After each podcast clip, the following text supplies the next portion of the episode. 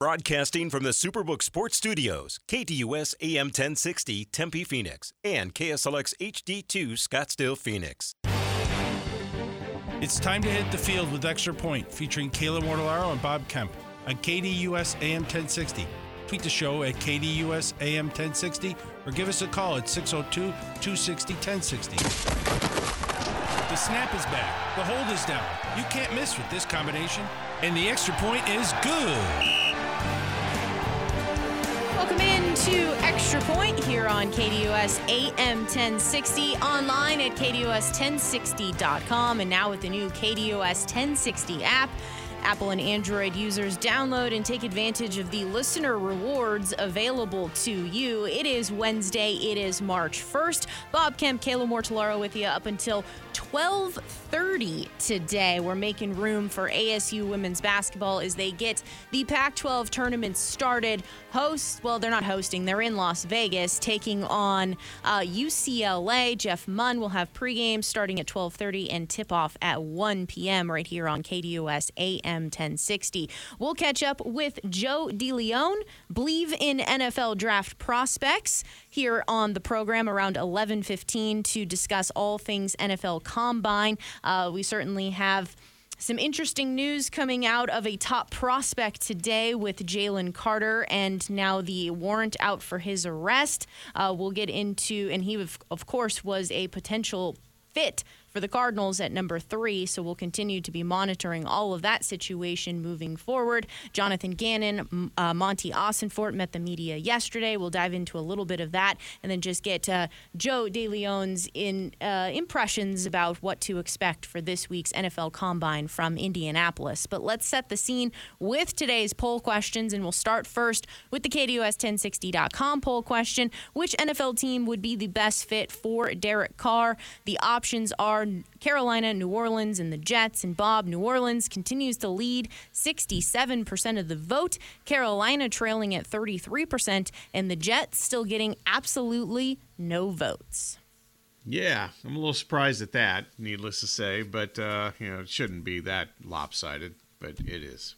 It is indeed. And moving things up, we'll answer that question today around 12:15. Flipping this on over to Twitter at KDUS AM 1060. Will a Big East team reach the Elite 8 in the NCAA tournament? Bob caught up with Adam Baum with the Cincinnati Enquirer to talk all things Xavier and Big East. If you missed that conversation, podcast over at KDUS1060.com. So yes or no. And this is actually a little closer than I was anticipating it being, but yes out in front at 54.5 5% of the vote. No sitting at 45.5% on Twitter at KDUS AM 1060.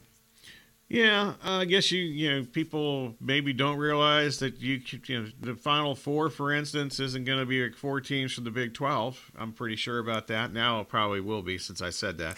uh, but uh, you know, actually, if you take a look at the Big Twelve, I think some of those teams, and it's not just beating up on each other and all those you know, you know you know, people that you know come that come up with that uh, theory, which I don't think is particularly well thought out.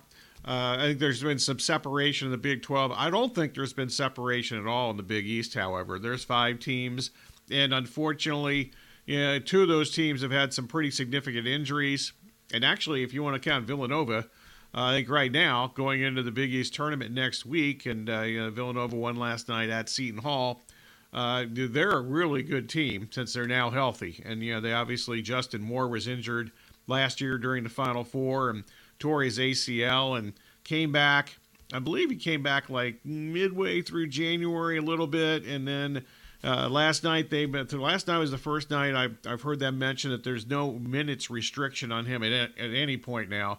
And that's a good thing because he had he made like hundred free throws in a row to clinch that game last night against Seton Hall. He I mean, a little less than 100, more like 10. But uh, yeah, they got the ball into bounds to him every time. And when he's out there, and you know they have four guys that played in the Final Four, started for them last year in the Final Four, and then Whitmore is uh, their freshman guy, the fifth guy, and he's expected to be a one and done lottery pick guy. So they're they're pretty darn good. And uh, as I mentioned earlier this week, uh, you know I'm kind of interested, even though I think the value is uh, falling down every day and you know, decreasing every day. But I'm interested in Villanova at least in the Big East tournament some next week. They're going to have to win the Big East tournament to go to the NCAA tournament, though. Uh, so we'll get into that more, answering today's poll question around 12:15 today. Of course, uh, Kevin Durant, he's set to make his debut with the Phoenix Suns tonight. We'll get into more on that in today's program, but I first want to start with some things that caught my attention in regards to Jonathan Gannon and Monti Ossenfort meeting the media in Indianapolis yesterday, getting things started for NFL Combine Week. Uh, there weren't a whole lot of real substantive answers to these questions, and, and, that makes sense. They're still very new on the job. They have a lot of evaluating to get done, but there are some key pieces uh, that they have to start to un- uncover and unfold and see how this whole offseason is going to shape up for the Arizona Cardinals heading into the draft. Uh, but when Monti Ossenfort was asked about DeAndre Hopkins, uh, and this is the thing that caught my attention here, Ossenfort said, I've had a conversation with DeAndre and DeAndre's representative they have been productive conversations. Of course, the theory here is that DeAndre Hopkins doesn't want to be on the Arizona Cardinals. What could potentially the Cardinals get in return for him?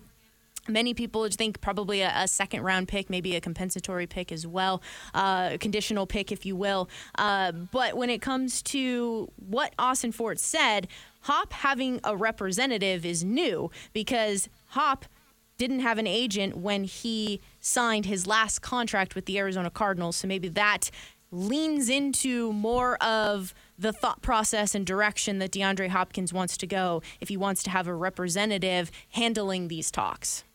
Yeah, that makes sense. I mean, uh, you know, quite frankly, and I've said this for years and years and years. Uh, from now until really through the draft, I find it pretty difficult to believe that anything that anybody says uh, from the NFL regarding this is they're all just posturing, uh, and, and, maybe I shouldn't say all of them, but a large none of, a large number of the stuff uh, that we hear this week and from now until draft time is you know it, it, they're trying to improve their enhance their own situations and and lie in some cases. I'm not saying that uh, you know Ossenfort is uh, lying, but you know, it's it wouldn't be a shock if they're kind of stretching the truth. They're just trying to, you know, get drum up more business uh, in some cases, and certainly I think. Uh, you know, I'm not disputing the Hopkins thing, but I would assume that it might drum up a little more business. I would also be really, really, really surprised. Can't stress really enough here if they got more than a third round pick for Hopkins, because I don't think the Cardinals have any bargaining position here whatsoever. Well, to your point about just kind of making a position be known, uh, Fort did say that he is interested in fielding calls for a trade out of the number third overall pick, and you absolutely have to say that if you're Monti Ossenfort. You have to leave all options on the table. One of the other things that stood out to me here, uh, the free agent conversation. This roster could potentially look entirely different, uh, whether or not it's the offensive line, the defense. Uh, there's certainly questions question marks as to who you want to have come back to this roster. But two key players on the defensive side of the ball are free agents to be Zach Allen and Byron Murphy. Ossenfort said uh, Zach and Byron are both good players. We'd love to keep them. There is obviously a financial component. These discussions will continue to take place. We'd love to keep everybody. We'd love to pay everybody, but unfortunately, the way the league is set up, it's not always possible. So let me pose this question here if you had to only pick one of these guys, Zach Allen or Byron Murphy, to be able to re sign and come back and be an Arizona Cardinal, who should take precedent? Who should the Cardinals most want? Uh, I would take Murphy. Uh, this is nothing against Allen, who has actually been a better player, uh, more consistent player to me than Murphy has been. But uh, considering the Cardinals' long stretch, even when Patrick Peterson was here, uh, but how many times have we asked who's the opposite, the corner opposite Patrick Peterson, or who's the starting corners, etc. And the fact that Murphy actually did improve last season and became more than just a slot corner, I would have to say him. Uh, also, you know, going back to you know kind of what I was saying before, yeah, they have no you know, you know they didn't draft either of these guys, so Yeah, I think that they probably like both of these guys, but you know, there's a 30 some free agents on the Cardinals roster, and you know, they're not going to sign them all. Even if they wanted to, they couldn't sign them all. I wouldn't want to sign them all because, as you mentioned, the offensive line. I, I only know of one offensive lineman, and I'm you know fairly certain, and I'm pretty certain that you know the left tackle Humphries is going to be on this roster next year. Anybody else that started this year going to be around? On the offensive line, Yeah, huge question mark. yeah. So it's gonna they're they're it's gonna be uh you know uh, I don't even know where they start to rebuild. I mean it's a mess, uh, and I'm sure they realized that when they came here. And uh, I don't really know. I, I was trying to think of who might what might actually be a team strength of the Cardinals heading into next season, and I don't have an answer. I'm not real sure. I don't think they're blessed with an abundance of players really at any position. You know, I think that's a really good point because uh, you can't say wide receiver because there's some free agents there. Hopkins, that whole entire situation. Uh, Rondale Moore can't stay healthy. Yep. Uh, you then have the quarterback situation where you have Kyler Murray obviously rehabbing. Yep. You have Colt McCoy with an unspecified injury that Michael Bidwill said he may not be available to start camp on time. Uh, so that's not a great situation. I had somebody ask me about Carson Wentz coming here yesterday. Somebody asked me whether he would come here, and I, you know, my response is, "Why the hell would you want him?" Uh, I had someone ask about Carson Wentz. I also had someone ask about Marcus Mariota as well. I would go with Mariota before I went with Carson Wentz. So at least Mariota, you know, he has a, a run dynamic to him. Uh, yeah, I've seen Wentz in three places in three years, and he's failed in all three. I, I'm done with Carson Wentz if I'm the NFL at this point. As a starting quarterback, he'd be a, a deep, deep backup and only a guy that would be almost a desperate addition at this point. Uh, on the offensive side of the ball, I know Zach Ertz is rehabbing his ACL injury, the tight end position. Uh, you saw some necessary playing time for the rookie. Uh, would you go with the running back position? I have no idea. I don't know. I mean, like I I'm even- stumped. You had a great question there. Yeah, I even thought about a poll question, or not a poll question, but a pipeline question. Leonard Fournette's going to be released. Should the Cardinals be interested in Leonard Fournette? Oh gosh. I, yeah, that's exactly. That's kind of why I didn't put it in the pipeline, but I did think about it.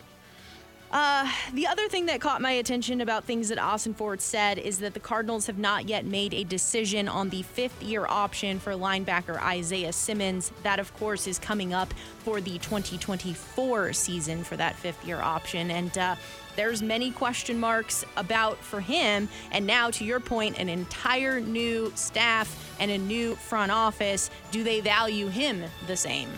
Yeah, why would you, quite frankly? And he's been a huge disappointment. That's the guy I wanted them to draft. They drafted him, and I don't think he's been a very good player.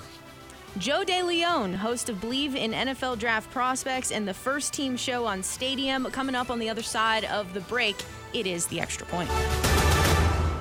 KDUS AM 1060 is the home to the Dan Patrick Show. The Doug Gottlieb Show and Sports Map Radio. Catch all the sports content here on AM 1060.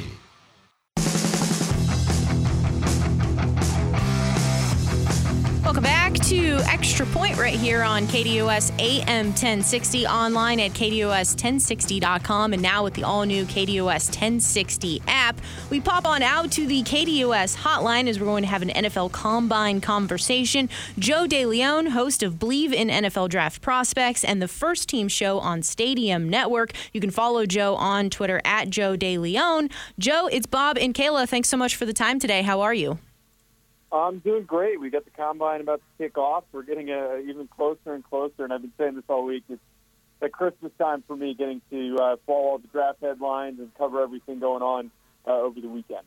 Well, let's hope we can keep that Christmas atmosphere here for you. And we'll start with, of course, everyone's favorite topic the quarterbacks. Uh, CJ Stroud, Anthony Richardson, Will Levis, they all are said to be throwing at this week's combine. Bryce Young will wait to throw at his Alabama Pro Day. When it first comes down to it, what are some of the pros and the cons of throwing at the combine? And of these quarterbacks, who could this help or hurt most? Yeah, I think that the pros and cons really depends on the prospect that's participating.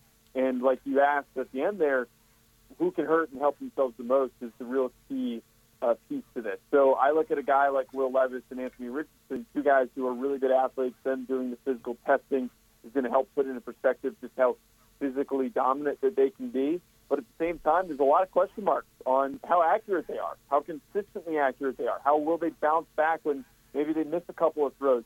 Those are the biggest issues for those guys that are a lot more raw compared to Bryce Young and C.J. Stroud. So they need to step into these these passing drills. They just need to be consistent, and at least look above average in my eyes. They don't need to go perfect to finish the day because we know that there are some deficiencies uh, in their throwing. But as long as they show some positive signs of life, I think that that is uh, really, really great for those guys. For somebody like C.J. Stroud, we already know how good he is. You know, just show up, do your thing, don't overthink it, don't get too high or too low. We know that he's a very natural thrower, probably the most natural thrower in the class, and getting to get a feel for how he compares to the other two guys who are probably going to struggle at times in Will Levis Anthony Richardson. And then for Bryce Young, who's not even throwing, who's not even participating, this is an instance of everybody knows how accurate he is. Everybody knows how consistent he is. He doesn't need to show up and go out there and maybe cause more question marks if he, for some reason, doesn't go perfect or a little bit less than perfect during the throwing drills. Where he's going to win is showing up during these team interviews and meeting with these teams and showing it on the whiteboard, showing off his football IQ, which is probably the best, in my opinion, amongst all of the quarterbacks. Is just very reactive, a great decision maker, and he can show that in these interviews by just focusing his, focusing his attention on that and not worrying about the on-field stuff.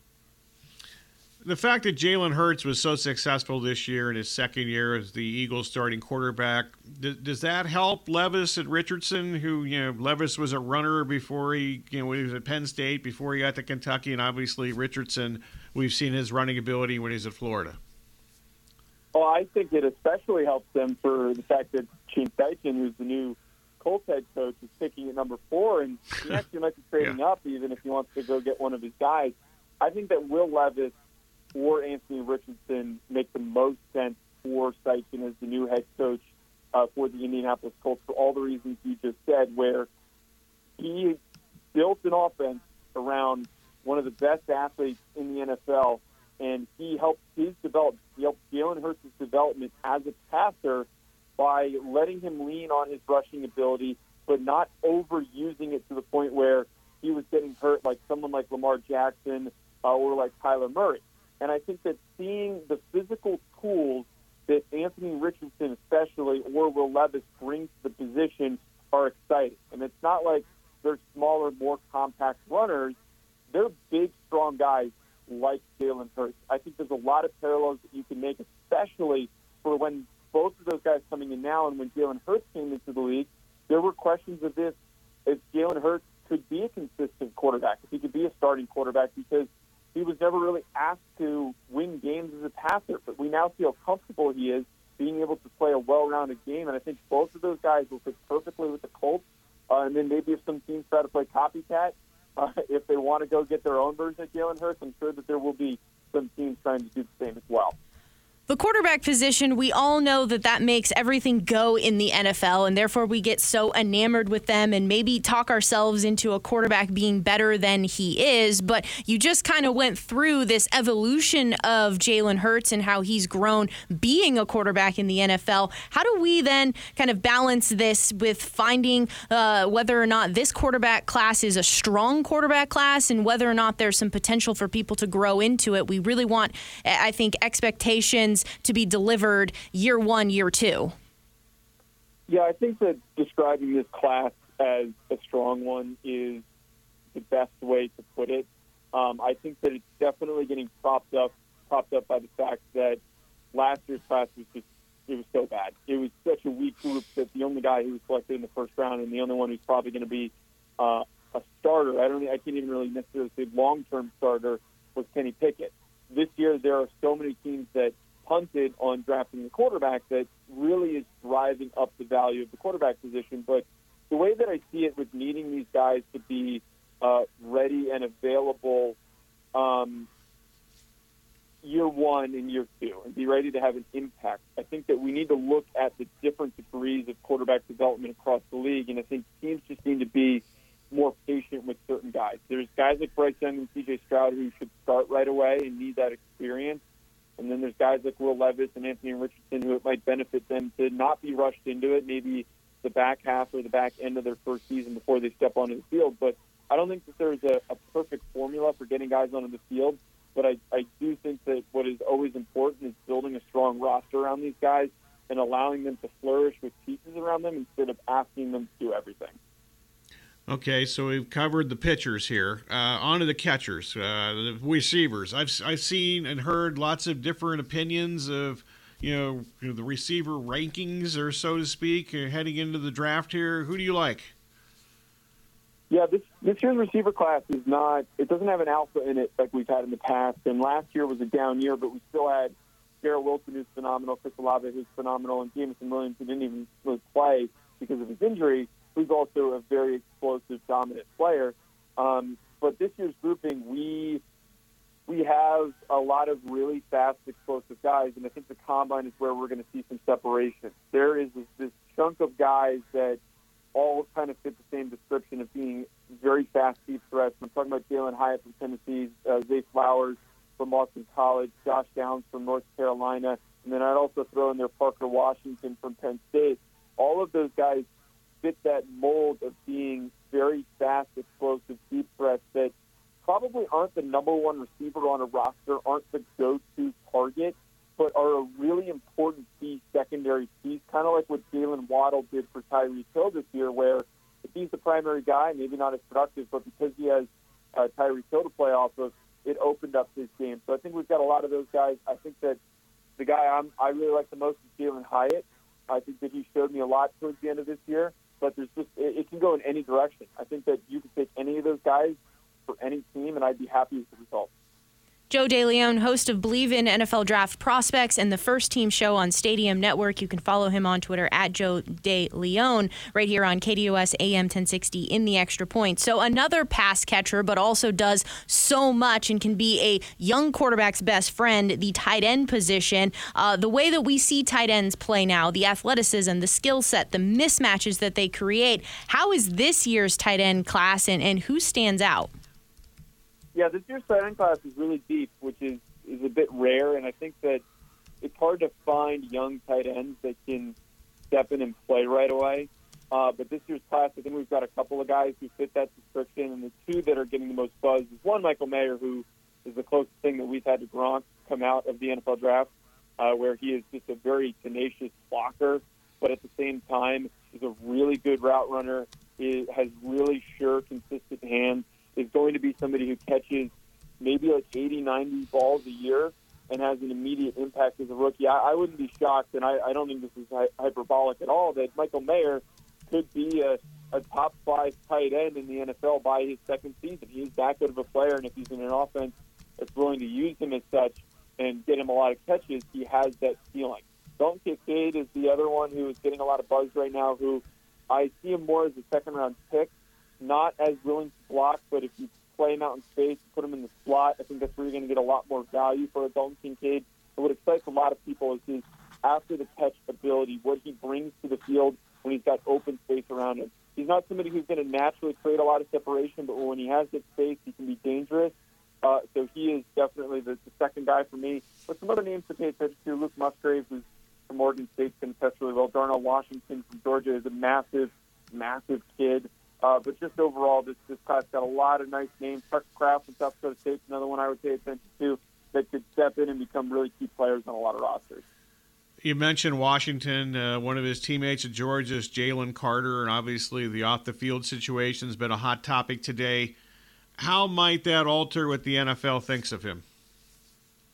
Yeah, I think that this late in the process, and I, I can't speak with absolute certainty because I, I don't have the opinions of NFL evaluators to back this up right now, but just from like what we've seen in the past, this happening early enough but late enough in the process, it it might really negatively impact uh, his his ability. And I, I think about what with La'el Collins, who that broke right before he uh, he was drafted. The news of, of, of his criminal history that wasn't even totally proven, um, but that was enough for him to go undrafted. And I think for Jalen Carter, this is a really bad situation. It seems like there's a lot of evidence. I know that the situation is still, you know, it's innocent until proven guilty, but there still is a lot of evidence that even if he gets off in this circumstance, I know a lot of NFL teams are going to be thinking, why am I drafting a kid who's who's going to be doing stuff like this, who has has done something as this done before?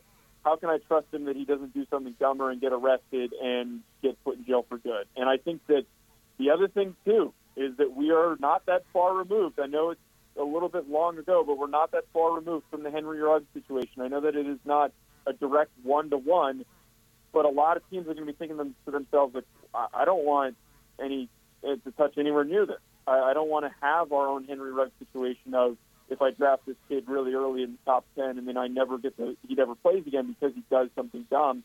Uh, I, I just think that the NFL is very reactive and overreactive to things like this. I don't know if it makes him undraftable, but I think that it will significantly hurt his draft stock because with criminal charges, with everything that's going on and, and surrounding it, a warrant for his arrest, none of it is good. It's it's just a really it, it's terrible that this is happening to a kid uh, right before what was supposed to be the biggest job interview of his life. Let's stick with the defensive side of the ball and specifically the pass rushers. So, of course, Jalen Carter and Will Anderson were uh, hot names for the Cardinals at the number three overall selection. But as we slide down a little bit further, some other names, uh, you know, you have Tyree Wilson from Texas Tech, Myles Murphy from Clemson, even Lucas Van Ness from Iowa. What do you make about this defensive pass rushing grouping of players in the 2023 NFL draft class?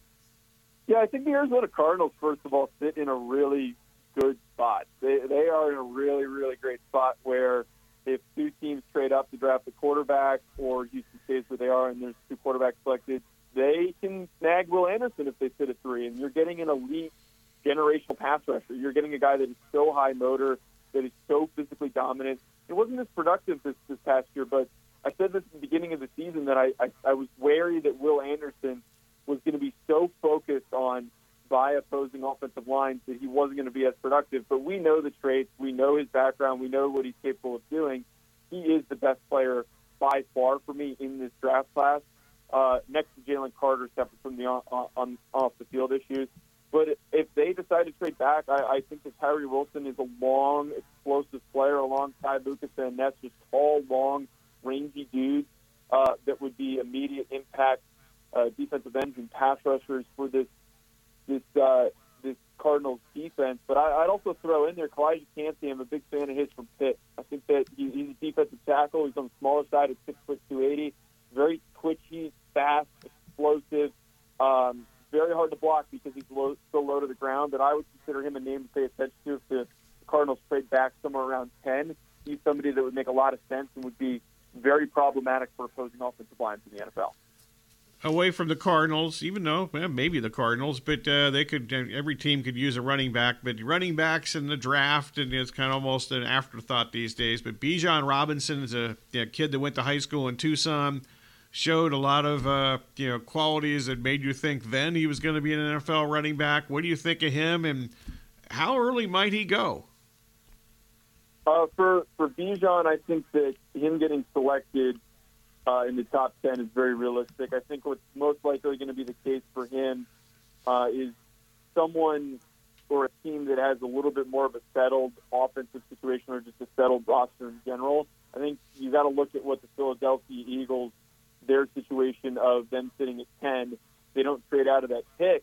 Uh, I think that they've got a very complete roster. You plug in Bijan, an already dominant rushing attack, he is going to be so unstoppable in the NFC East. But outside of that, I think that him going in the top 15, top 20 to a team that has, again, a more settled roster, doesn't have any major needs, is realistic. I think for any of these running backs. Joe DeLeone, host of Bleav in NFL Draft Prospects in the First Team Show on Stadium. Follow Joe on Twitter at Joe De, DeLeon. Last question here for you, and it's just kind of a broad question. For you, when you look at uh, these intangibles, these measurements, these metrics, do you think that all of them are really important to the process of the evaluation? And what metrics and measurements do you think are overrated? Yeah, I, I think that well, first of all, I think the 40 time is one of the most overrated. I think what's way more important is the short area quickness for any of these athletes. There's a lot of proof of vertical jumps and, and short area quickness drills, the, the three cone and the five ten five. If you if you have really elite lateral quickness, that's a lot more dangerous because of the short area space and nature of the game of football and how quickly you can redirect. But I think in general, the measurement for me, it's just adding context and knowing um, physically like how certain guys fit, um, and just having something to turn to to say, okay, this guy looks like he has the length and the height on film, but does he actually have it in real life according to his measurements? So I think just having the context is important. It's just an added variable. It, ultimately, the combine is most important for the medical rechecks and for the interviews done with uh, these teams and the players that they're, they're the most interested in. Joe, this has been fantastic. We look forward to doing it again here as we inch closer to the NFL draft. Thank you so much for the time. Thanks for having me. Enjoy the rest of your day. You as well. Joe DeLeone there, host of Bleav in NFL in NFL Draft Prospects in the First Team Show on Stadium. Follow him on Twitter at Joe DeLeone. Uh, this statement now coming from Jalen Carter uh, the Georgia defensive end. This morning, I received a telephone call from the Athens, Georgia Police Department informing me that two misdemeanor warrants have been issued against me for reckless driving and racing. Numerous media reports also have circulated this morning containing inaccurate information concerning the tragic events of January 15th, 2023. It is my intention to return to Athens to answer the misdemeanor charges against me and to make certain that the complete and accurate truth is presented. There is no question in my mind that when all all of the facts are known, that I will be fully exonerated of any criminal wrongdoing. So we'll obviously be now continuing to monitor Jalen Carter's off the field situation. That's true. Uh, one other quick thing about the combine. Uh, you're going to hear a lot of people complaining from the media that it may be leaving Indianapolis. And I understand that, but also I think there's a lot of the media people who just kind of like uh, the Indianapolis setting and uh, the St. Elmo's and everything downtown is right there. And uh, but there's going to be a lot of bitching and moaning from the media. I'm not really sure whether it should stay in Indianapolis or go somewhere else, but it looks like it's going to go somewhere else after next season. Linebackers, defensive line workout Thursday, DBs Friday, QBs, wide receivers, tight ends on Saturday, running backs, and offensive linemen on Sunday. Your turn to get into the program 602 260 1060 if you'd like to join. 602 260 1060. We'll have much more of the extra point here on KDUS AM 1060. Interact with Bob Kemp's poll question on KDUS1060.com. That's KDUS1060.com. And while you're there, check out Bob Kemp's bottom line at KDUS1060.com.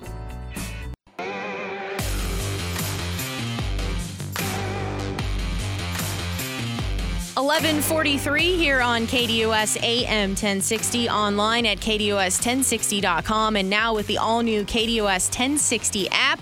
Download the app and take advantage of the listener rewards that are available to you, specifically as well the Port of Subs spring training that we have going on.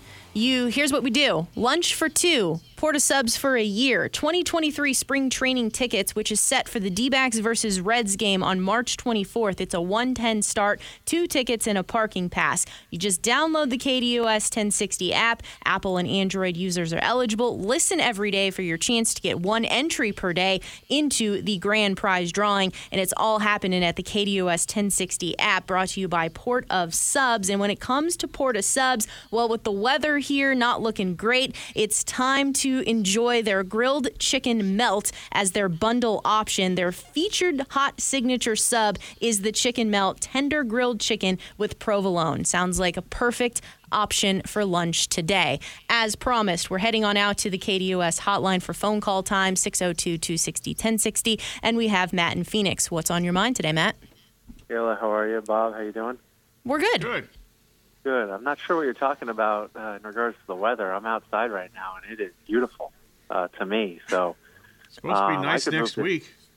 I could move to Seattle if my wife let me, but uh, yeah, that's not on the list of her priorities. So if the Diamondbacks don't go over the win total, though, I might be moving to Seattle on my own. So um, I did want to talk a little bit about the NL West. Um, I think the Lux injury is massive mainly for the lineup. Obviously, Bob, we've talked about questions defensively, but they're probably going to get better there with Rojas instead of Lux. But um, obviously, a big offensive uh, reduction um, at shortstop. Um, I already bet San Diego plus 130 to win the NL West.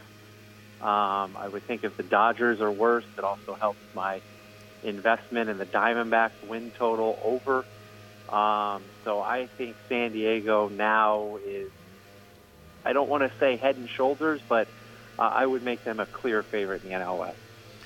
Yeah, I think it's a, a, a, big deal to some extent, even though I'm not exactly been the biggest Gavin Lux fan in the world. I I'm just aware. never not quite understood any of the hype here. I don't think he could have played shortstop. I don't think Yep. he would have been their regular starting shortstop for an entire season had he been given the opportunity. I don't think he can play second base. He definitely can't play left field.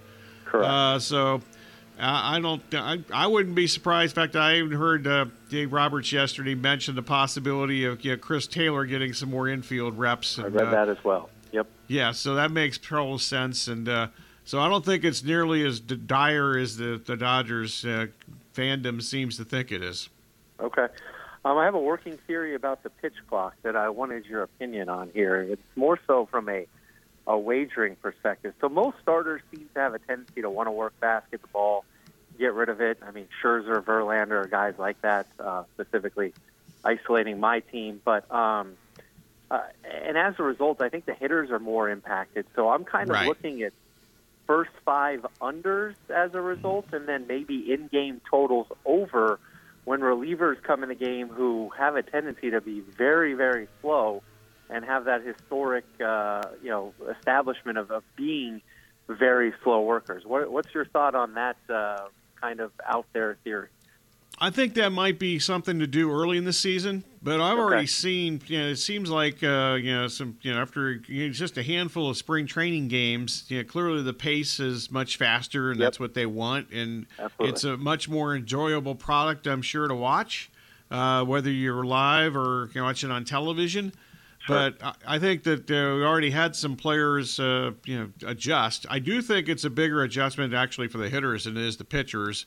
Totally And agree. you know, there's a lot of younger pitchers, obviously, that have been in the minor leagues in recent years that Yep. are sort of you know, already used to the rules here. Yeah, Sean Doolittle said he talked to the young guys more this year than he ever has in years combined because of uh, their them, them being used to the rules in the minor league. So uh, certainly a, a good point there. And uh, lastly, here, Kayla, I want to talk a little bit about the API. Um, terrific tournament we have. Looks like there's expected to be some weather. I think that makes it a very difficult handicap. Also, many of the super elite, super elites, as I like to call them, uh, Xander, Cantlay, Finau, uh, JT, Colin, don't play this tournament or play in Florida much if it's outside of the players. Um, really not fans of the uh, Bermuda grass, and um, I think that makes it extremely complicated as well.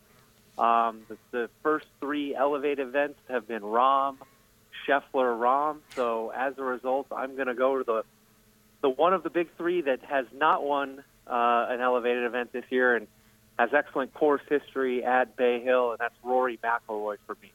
You're 100% right on Rory McIlroy's excellent course history. Uh, let's his worst finish ever is a tie for 27th, which came back in 2016, a win in 2018, a tie for 6th in 2019, a tie for 5th in 2020, tie for 10th in 2021, and a tie for 13th in 2022. Now, interesting about Rory here, we always know his ball striking is phenomenal here, but he's coming off of his last two starts where he lost 4.8 strokes putting and 3.29 strokes putting, respectively.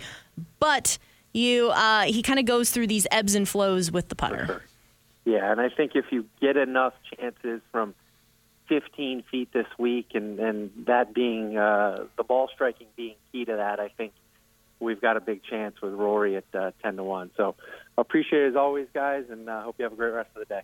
Thanks, Matt. Once again, 602 260 1060 is always the number to get involved. And let's just stick here for one minute with the Arnold Palmer Invitational from Bay Hill in Orlando. Uh, Matt alluded to the weather. That is something to pay attention to. Thursday's supposed to be 10 to 15 mile per hour winds. Friday's supposed to be like steady 20 mile per hour winds with gusts up to 30 plus. So uh, you we've really been trying to dissect this. Does this impact, you know, the the waves of tee times? You've asked me about this before, Bob, and it comes into play a lot at the Open Championship. What a wave you get set out in, and I don't know if it's going to have a huge impact because if it's just consistently 20 miles per hour with gusts all day long, then it doesn't matter. Or if it does matter to the afternoon tee times on Friday that get the brunt of it. So kind of trying to maybe strategically figure out your card based based upon tee times. So there's plenty of things to get factored into here. It's a par 72, 7,466 yards. Even without this weather element, I think this is going to be one of the courses and tournaments that we're not going to expect a ton of low scores. And that's kind of exciting to see. We've had plenty of shootouts uh, here for a while on the PGA Tour. So something that's going to test these guys in a whole other realm. Uh, Scotty Scheffler, he's now sitting at plus 950. He He's the defending champion. He has one title defense so far from the WM Phoenix Open. Can he do it again? Boy, he's playing really well. It's hard to overlook him. The card, though, consists of Will Zalatoris at plus 2,400. Got that early in the week on the FanDuel Sportsbook app. Seems like everybody is on Will Zalatoris this week, so that would be a nice community win if we could pull that off. Keegan Bradley plus, uh, 7,500 and also in a top 30 for him. And going with kind of like a long shot here, sneakily has incredible stats from 175 to 225. Tom Hoge, top 40 at plus 140. Numbers coming to you from the FanDuel Sportsbook app. We'll wrap up hour number one next. It is the extra point. Check out KDUS AM 1060 on 100.7 KSLX HD2. That's right, HD radio on 100.7 channel number 2.